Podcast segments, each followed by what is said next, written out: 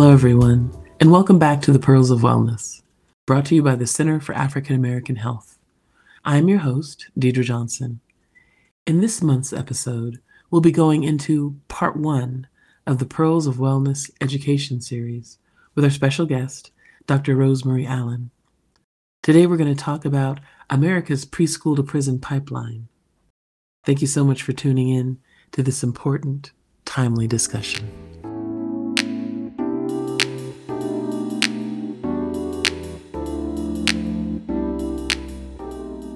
Today, I'm so honored to have Dr. Rosemarie Allen with us. She has been a hero of mine since we first met. I think it was years ago. I was at Qualistar Early Learning working on quality early childcare. And you, I remember hearing about your work in the context of equity training, even way back then. Can you introduce yourself for our audience, please? I am Rosemarie Allen. I'm currently an associate professor at Metropolitan State University of Denver and also the founder, president, and CEO for the Institute for Racial Equity and Excellence. Very, very excited to be here. One of the goals of this podcast is to really discuss and dive into the various social determinants of health and how important they are to living a healthy lifestyle. Um, this is one of a couple conversations we're having around education. And for me, early education is one of those realms that not only people take for granted, but they really don't understand or misunderstand the huge opportunity is to set children off on a wonderful trajectory if they have everything they need. However, years ago, I remember, um, you know, so many people have their own stories about how they were affected, but I was shocked when I learned just how many Black children were being expelled in preschool. Who who would have thought that was happening? Right, right. You know what's so amazing about this, the data and what it's telling us about how young children are suspended and how often they're suspended. Uh, we're seeing children suspended beginning at eight months of age, mm. and usually just for being babies. The top two reasons are crying and biting. And we know that children that age, they cry and they bite. It's, it's kind of like it's their job until they learn to handle big emotions, until they learn to be more verbal and be able to express themselves more appropriately. And we also know that children are suspended very, very often. When we look at the data, especially Walter Gilliam's work, we know that children, especially preschool children, are suspended three times more than kindergarteners through 12th graders. And Deidre, that's only state funded preschool. When we add in the rate of suspension for family child care homes and child care centers, that number is astronomical. As a matter of fact, we see every single day at least 250 preschoolers being suspended from their early childhood programs. And do they do they end up bouncing around to different places? Are they left without care? Clearly, their needs aren't being looked into. Absolutely. First, I want to say that we know that suspensions do nothing to correct behavior. They actually add to the problem because children who are suspended are three times, I'm sorry, 10 times more likely to enter the juvenile justice system, more likely to disengage from their entire learning experiences. So when you ask what happens to them, just imagine a baby is kicked out of their program at eight months for crying.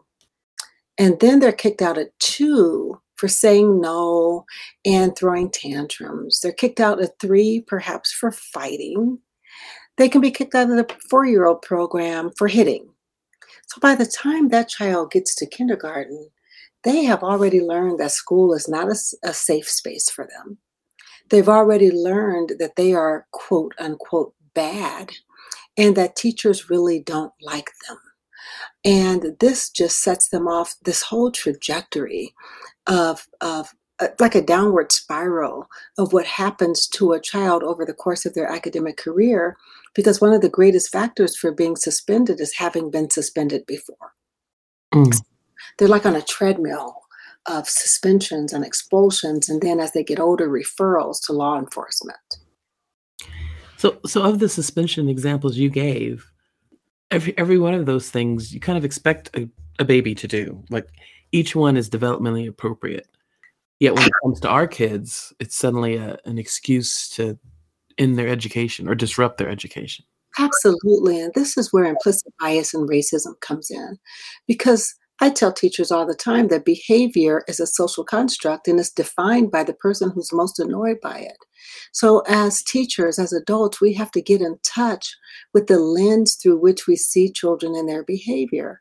There was a study where teachers were asked to watch a video clip of four children playing at a table a white girl, white boy, black girl, black boy, and they were asked to press a button anytime they saw a behavior that could potentially become a challenging behavior. And what the participants didn't know was that there were no challenging behaviors at all in the video clip. They also were not aware that eye tracking devices were being used so that the researchers could track the eyes of the participant to see which child they, they gazed at the most. No surprise to us, the Black boy was watched more than any other child. And 40% of the teachers even said that he required most of their attention. Mm. And there was no behaviors. All the children were engaged in the same level of behaviors. So that's the bias. Um, when we look at what teachers expect from children, how they view and respond to the behaviors of Black children. And then we also have to be concerned about what this does to a child. What happens to the child whose name is called all day? Just imagine a Connor. Connor, stop. Connor, don't. Connor, don't make me have to come over there. Connor, what are you doing now? Connor, sit next to me. What does that do to a child when we talk about social determinants of health? Even in their early childhood programs, they're experiencing stress and adverse childhood experiences right in their own classrooms. And second to that is that the other children are learning how to teach, how to treat and interact with Black children. So this cycle is, it goes on for generations. Can you share a little bit about um, what the term adultification means and how it's relevant? Absolutely.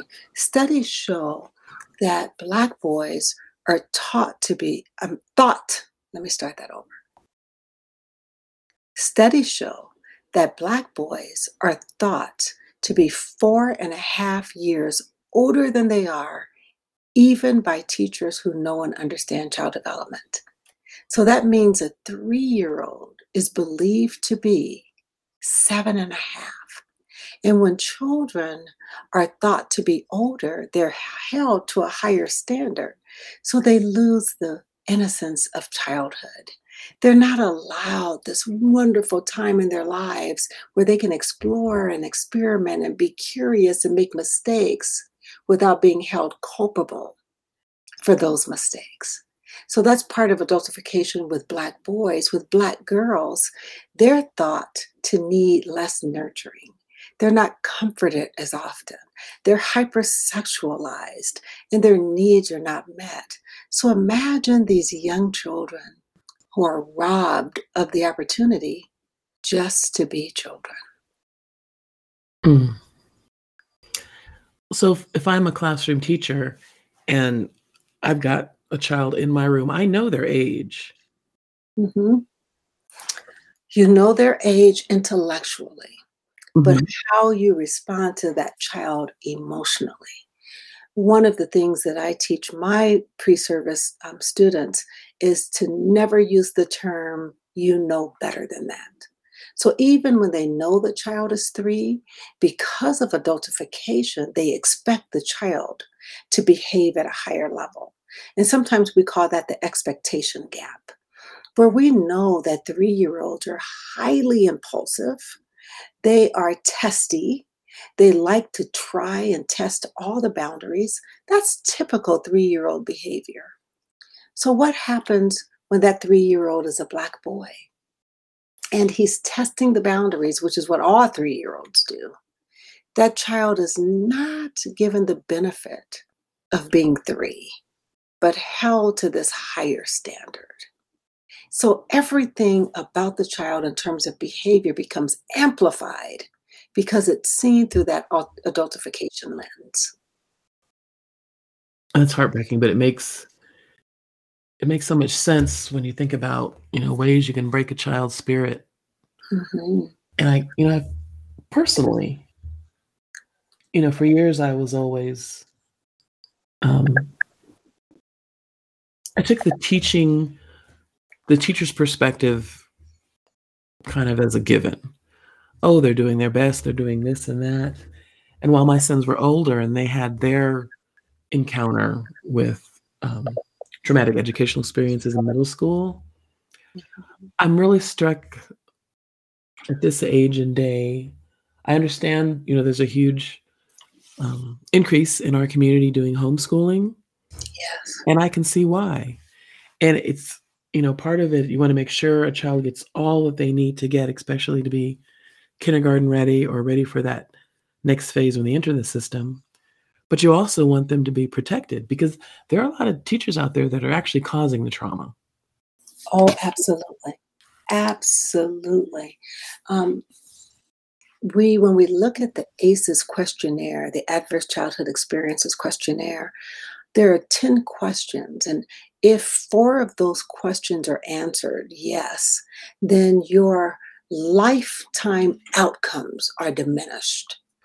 And what struck me was that all of those questions relate to the home. Where you hit at home? Did people make you feel useless at home? Did your parents put you down? And I began to think about that and I'm, I was wondering, well, trauma can happen everywhere, but for Black children, trauma mostly happens at school. Children are diminished at school, they're attacked at school, they're ignored at school, they receive harsh punishment and harsh treatment at school. So we have to look at trauma wherever it occurs and mitigate the trauma that's experienced by really working with our pre service um, teachers, with those teachers who are already in the field, and help them to understand how they view children and how they especially view Black children, given that Black children, especially Black boys, are the most suspended children in all of America. Mm. So I, I also imagine where you're a working parent, your child is suspended. If you're already stressed out, this isn't going to help. Are there different, is there something a parent can do if they're caught in this dynamic and they know it doesn't feel right? Is there, a, what would you recommend? Well, you first, I say, believe your child and look for the, the unspoken. When my child was in an environment that was not healthy for him, there were things happening, Deidre, that he couldn't explain. For instance, when I put him into a new school, he said, Mommy, when I hugged my teacher, she didn't do this. And he shrugged away, sort of, sort of pushed away. I had no idea that when he went to hug his teacher, that she would push him away. I knew that he was not happy in that classroom, and I knew and saw his joy diminished. He just didn't exhibit the joy that I saw on the weekends and at home. So I would say to families to really look for the joy. Is your child happy? Are they experiencing joy? And if they're not, to dig dig deeper. I would also say, like I said before, believe your child. So if the child says, well, everyone else did it, don't say what our parents used to say. Well, if everyone jumps off the bridge, are you going to do that? Mm-hmm. No, that is not the answer, especially for Black children, because they may be being punished for the exact same behavior that their white friends are not punished for. And that's borne out in research that Black children are more likely to be disciplined, suspended, or expelled for the exact same behavior that their white peers engage in. So we have to be vigilant, show up all the time. Oh, and another thing I want parents to be very careful of do not ask teachers for a negative report on your child. So many times, if we get a negative report, you know, if you and you received a negative report, for instance, the, the child hit, my child hit, your child hit someone today. The next day, oh, they hit someone again. And you take care of it at home. You talk to the child about using their words and other strategies. Don't go back the next day and say, did he hit someone? Mm. Or how how did my child do today? And this is a Rosemaryism, but I believe that by doing that, we're setting the teachers up to look for the negative behavior. Right. To report. Instead, say, oh, tell me the wonderful things my child did today. Tell me what they really enjoyed today. Tell me my child's greatest success today. And believe it or not, that shifts the lens so that teacher is now looking for the great things your child's doing rather than the negative things. And by changing that framework, um, hopefully it helps them as a teacher, but I think it also underscores the fact that they realize you as a parent are engaged in watching. Absolutely. Absolutely. And it, it's my hope that as parents ask more of those questions, the teacher begins to see these children, all children, through a wonderful positive lens rather than looking for the negativity or relying on stereotypes. We have to remember that many of the teachers that are working in early childhood are not racially matched. Many of them do not live in the neighborhood, and lots of them have not had many rea- um, interactions with diverse.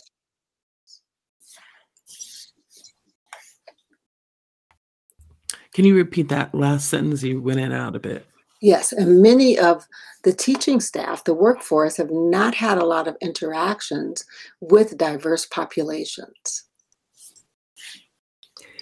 You know, and, I find that so interesting only from the standpoint, not not the fact. I find that understandable, but you know, if, if I were in that profession, it wouldn't occur to me not to want to learn more about the children that I was caring for.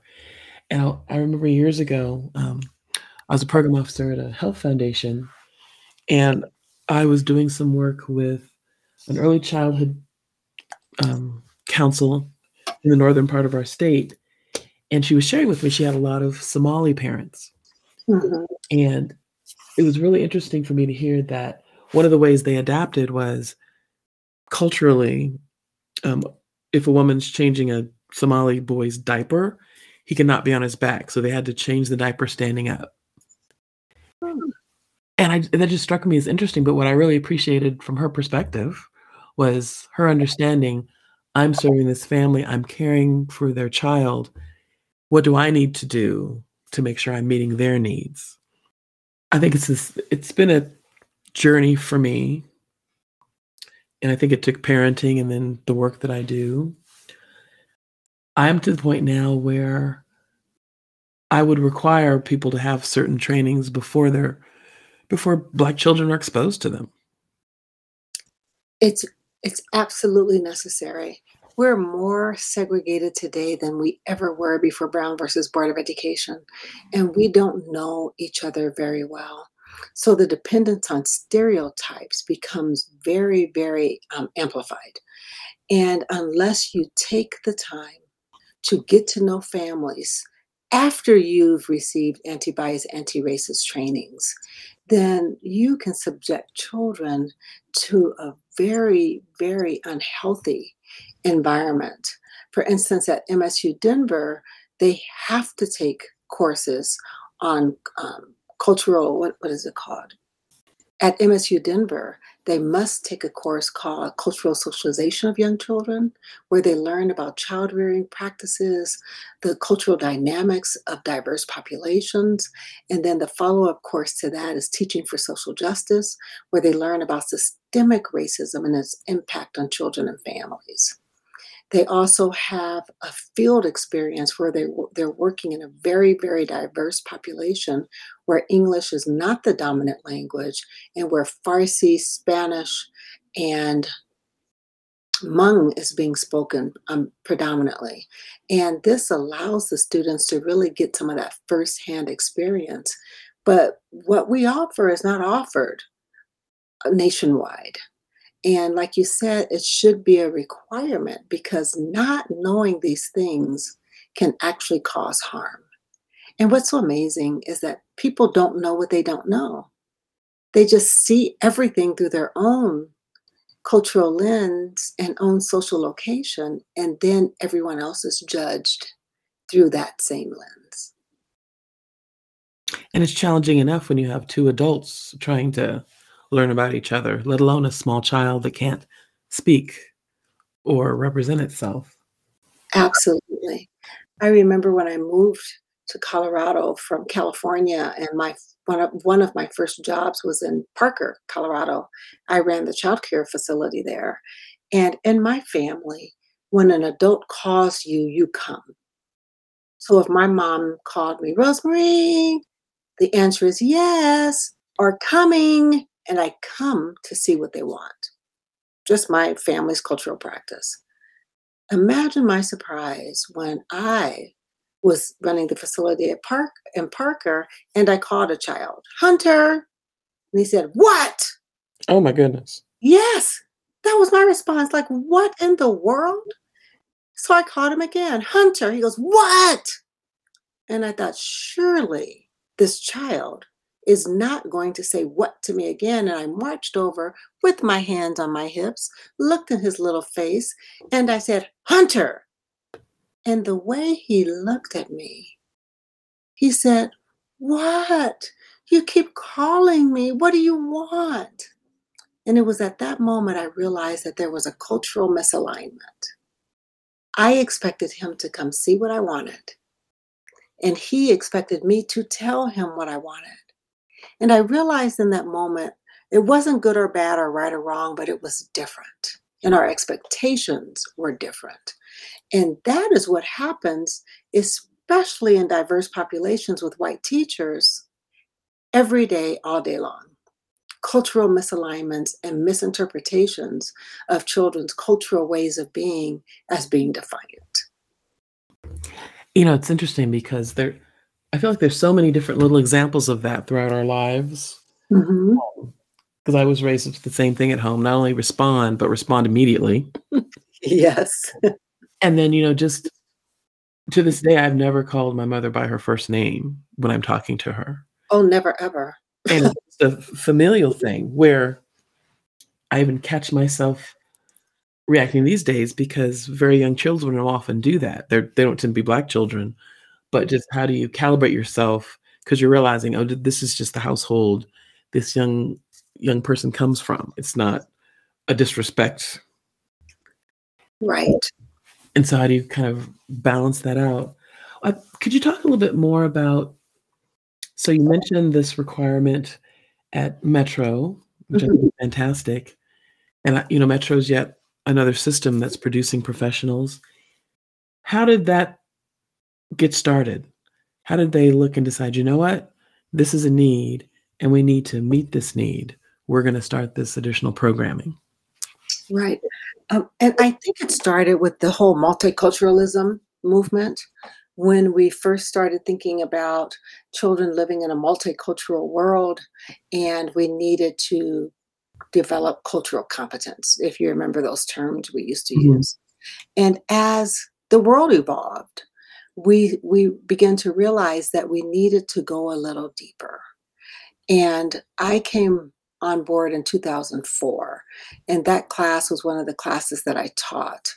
And I realized in so many ways we were missing the mark because first we were defining everything um, that was diverse or multicultural as not white.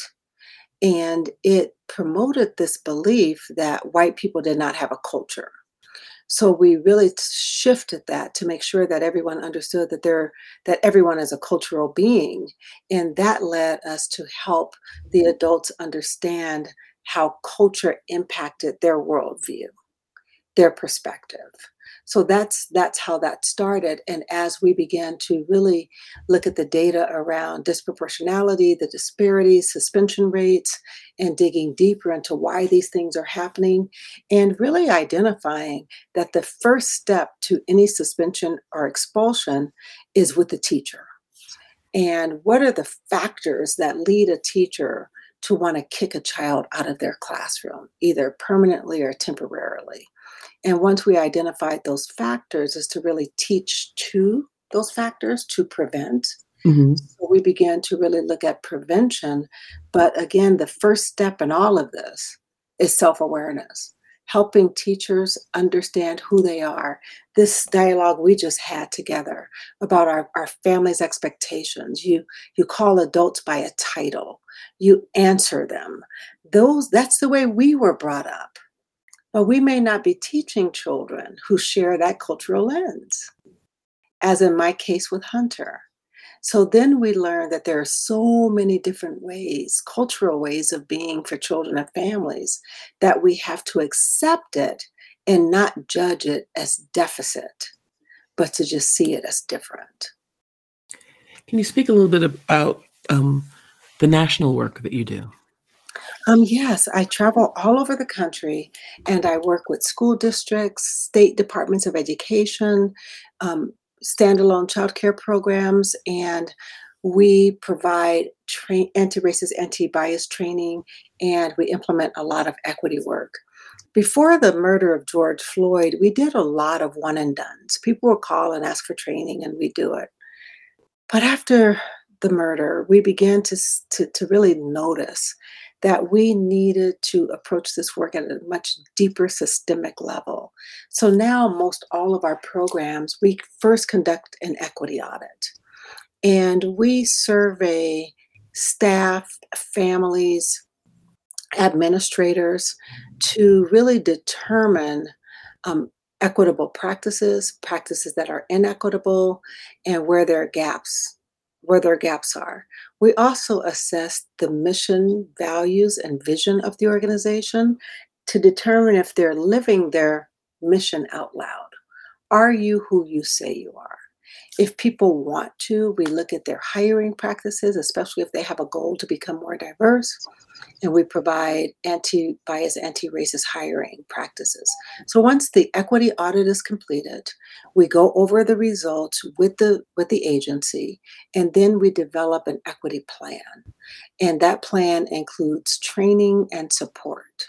So for all the training and it- it's either a one, two, or three year commitment and um, the trainings run from 5 to 15 and after each training we have follow-up sessions to really support the participants in implementing what they know. And we also have reflection sessions so they can recreate a very safe environment so people can talk about um, where their their struggles lie. The the the issues they may have implementing the anti-bias um, strategies and any of the successes that they have. And we are seeing the needle move because at the end of that contracted period around 18 months to two years sometimes three we can we do a follow-up equity audit to see where the needle moved and what strategies were most successful in getting those results And when you do this work, because you also mentioned districts, is it with the early childhood providers or teachers of older children as well? Sometimes it's the entire district and the entire school. Okay. Yeah, so um, and, and it really depends on um, on the contractor what they want. We also um, work with state departments of ed- education around early intervention. Um, Illinois, Oregon, right now, they are finding that Black and Brown families are not accessing early intervention services. And early intervention services are services that are um, guaranteed under IDEA Parts B and Part Part C, where young children who are identified as having special needs to get a free and appropriate public education. But again, diverse families are not accessing the system. So we have gone into these states, held focus groups, um, ex- re- examined the existing data to try to find out what's going on to determine why Black and Brown families are not using early intervention. You know, it's interesting because what I what I do know, at least in Colorado, about some of the Part C services is things like they require the screening in the home. Absolutely. Sometimes things are often during the workday. So you have to put yourself out of work, get your child out of school to get there. Um, but I also imagine there's some bias issues as well as not accommodating people's real work life. Absolutely. Not accommodating, not understanding, language barriers. Um, and you know, be, some of these families have experienced trauma. So there's the, the suspicion, the provider sus- suspicion, suspension. I'm sorry, provider suspicion that the families are very um, suspicious because when you come to the home, they don't know if you're social services, family visitor, and the messaging isn't always clear about why you're there or what kind of services are being offered. And then the services are very, very fragmented. And then sometimes it's a workforce issue where you don't have the people who are willing to go into some of these historically underserved areas to provide the services. You know, I'll never forget um, when I was in philanthropy, I was meeting with a group that was a, a nurse home visiting group that was meeting with me because they couldn't figure out why, um, or my question to them was, why aren't you seeing more Black families? And the response to me was, well, you know, we don't have enough nurses um, that are African American, which is understandable given the pipeline challenges. But what threw me, and then what I realized was the norm, was when they told me, oftentimes we'll have an appointment with a family, and either the first one doesn't go well, or they won't let us in our they won't let us into their home. So we know we assume that means they must be involved in child welfare. And it just shocked me because I and I told her, you know, if I don't know you, you're not coming into my home. So why are you automatically demonizing this family versus just asking them what makes you comfortable and how can we meet you and meet the needs of your child? Absolutely. And that's the problem. And with implicit bias, with stereotypes, and just the overall perception of Black families. And we talk a lot about this because you hear people say, oh, we want to do more home visits. And I always ask, do families want home visits? Mhm. Have you talked to them? Do they want you in their homes? Before we decide to do this, because you think it's such a great idea, why don't we talk to the families and see what they would like? Just like you said, those visits don't have to take place at home. They can take place at the library, in a park, at the barber shop. Mhm. You know, talking to families and finding out where they're most comfortable. And this is what we're finding in our focus groups that the families feel that they have to change everything to fit into the program rather than the program accommodating their needs. So in your work across the nation, are you are you seeing any hopeful trends? I am, you know, I I I know that there's not a teacher, administrator, principal, teacher's aide who could come into this field to suspend, um, mistreat, or expel children. And I feel that everyone would like to know how to do this better. And because the majority of our workforce is so open, that I'm seeing them take this to heart and really implement these strategies. It's really amazing to me after trainings when people say, I notice now. I notice when I'm going up that ladder of inference. Some of the training, we talk about how fast we go up the ladder of, of inference, and that's where bias lives. And we encourage them to acknowledge when they're going up the ladder, when they notice they've gone up the ladder, and to share when they've gone up the ladder. And it's opened this safe space to say, I am absolutely biased and I'm catching myself. Mhm. And that's where the change begins. It's halfway. We still have a lot of work to do, but I am very helpful and I'm seeing people embrace this work and implement these strategies. And we've touched on a little bit. One of the things we always like to do toward the end of our conversations, since we talk a lot about what's so wrong with some of these systems that we have to navigate, are some of the solutions? One of them you're actively involved in with really helping systems reflect and do better. Are there other solutions if you're a concerned parent or even a teacher or someone to make early education a safe space for Black children? Absolutely. Um, Dr. Darielle Blevins has um, she she she's researching Black joy, and I'm absolutely loving, loving, loving her work about promoting Black joy. We know what's going wrong but how do we counter it and promote joy in the classroom for Black children? And one of the ways, let me just go over some of the strategies that she's pointing out. First, she wants us to be clear that we're not sweeping anything under the rug and we are aware of everything that's going on and all of the disparities and the, the, the disparate treatment of Black children. But we have to promote Black joy in our classrooms to ensure a healthy environment for children. And you already talked about some of the reasons the anti Black racism, the, the adultification of Black boys and girls. So, what are some of the things that we can do? And she talks about these four elements of Black joy it's Black brilliance, Black innovation, Black agency, and Black beauty and to make sure children can live authentically in those four elements. But when you think about Black brilliance, how do we promote it? Because sometimes, Deidre, that Black brilliance is misunderstood and labeled behavior, challenging behavior. So many times I've seen Black boys get in trouble because they're not using playground equipment safely they'll go on top of the climbing structure and jump off and go up the slide rather than down the slide. And that is a part of Black innovation. Perhaps we need to look at the equipment and realize it's not challenging the children. Mm-hmm. And how do we change that so that these children can be innovative and be challenged in a way that's also safe? Black agency.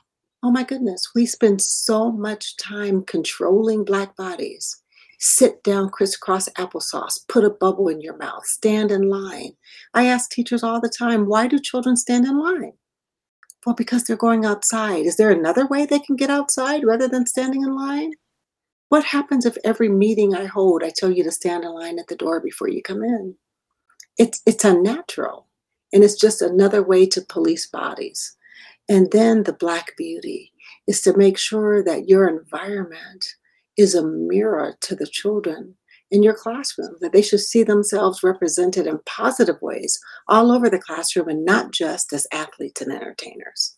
So that's a big, big part of promoting Black joy. And then another um, strategy is supporting children's expression of diverse emotions. And children express emotions differently. Some children have really big emotions, some children do not. Some children are very expressive with colorful words, and some are not. Another way is to make sure that your language is aligned with what children are accustomed to at home. There are some cultures where demands are phrased as questions, where a parent might say, Oh, do you think it's time to go to bed now? In that family, it may be understood that that really means it's time to go to bed. But for children of color, directives are usually coined as directives. It's time to go to bed, brush your teeth, and I'll begin to read you a story. So, what happens when you get to school and the teacher said, ask, Well, do you think you should sit down now? The child might say, No, I don't want to. And that may be viewed as defiant rather than saying, it's time to sit down and get ready for lunch. You see the difference there? Right, because the question actually wasn't asked. Right, right. And the other part of this is respecting cultural parenting practices and celebrating racial pride. So, promoting joy, I think, is going to be the greatest thing that we can do to ensure a happy, healthy environment, classroom environment for Black children. And I think you know, we mentioned earlier um, the fact that all children in that classroom are watching. hmm So just as the non-black children witness a black child being targeted, if it's a joyful classroom, they're going to witness that joy as well. Absolutely. And they'll witness it and experience it. hmm Because you're when you promote black joy, the entire classroom becomes joyful. But people say, well, why black joy? Because if you first we have to center blackness. And why? Because on every single indicator, every single indicator of child well-being, black children are at the very bottom. So if we don't center blackness to address those at the very bottom, if we begin to pluck from the middle, they may never ever be reached. And we have a precedent for this. When you look at the civil rights movement, that was a black led movement. But look at what it led to for all rights women's rights, gay rights, trans rights, everyone's rights. When we look at Brown versus Board of Education, that was a, a, a decision for a black child to attend school, to be integrated into America's school systems. But that led the way and opened the doors for IDEA and other rights. So when we center blackness, everyone then benefits. That's wonderful. Thank you so much, Dr. Allen. Um, two things I want to that really resonated with me is always believe your child Mhm. and promoting black joy. I think that should happen not only in the classroom, but at home, at work, any environment that we're in, if we can. Absolutely. And thank you f- for what you're doing now, um, for what you've done over the years. Your name, to me, has always been equivalent to equity for our young children in spaces that would not see them. Thank you so much, Deacon. Thank you for the opportunity to share this. And I'm just so thankful that you are willing to have these conver- conversations and to explore these issues and to impact change so that we can all grow through this. If folks want to learn more information about your organization um, and the work that you do, or maybe contact you to work with their employers, how can they reach you? Well, um, the best way is my website, rosemarieallen.com. And that will also lead you to the Center for Equity and Excellence. And also IREEINC.com. That's the Institute for Racial Equity and Excellence. And that is I R E E I N C.com.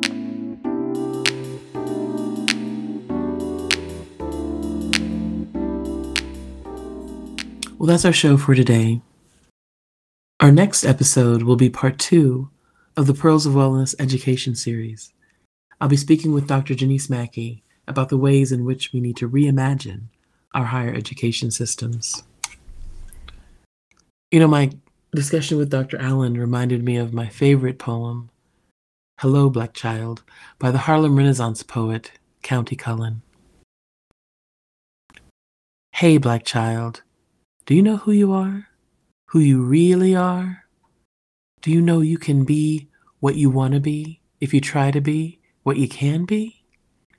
Hey, Black Child, do you know where you're going? Where you're really going? Do you know you can learn what you want to learn if you try to learn what you can learn? Hey, Black Child, do you know you are strong? I mean, really strong. Do you know you can do what you want to do if you try to do what you can do?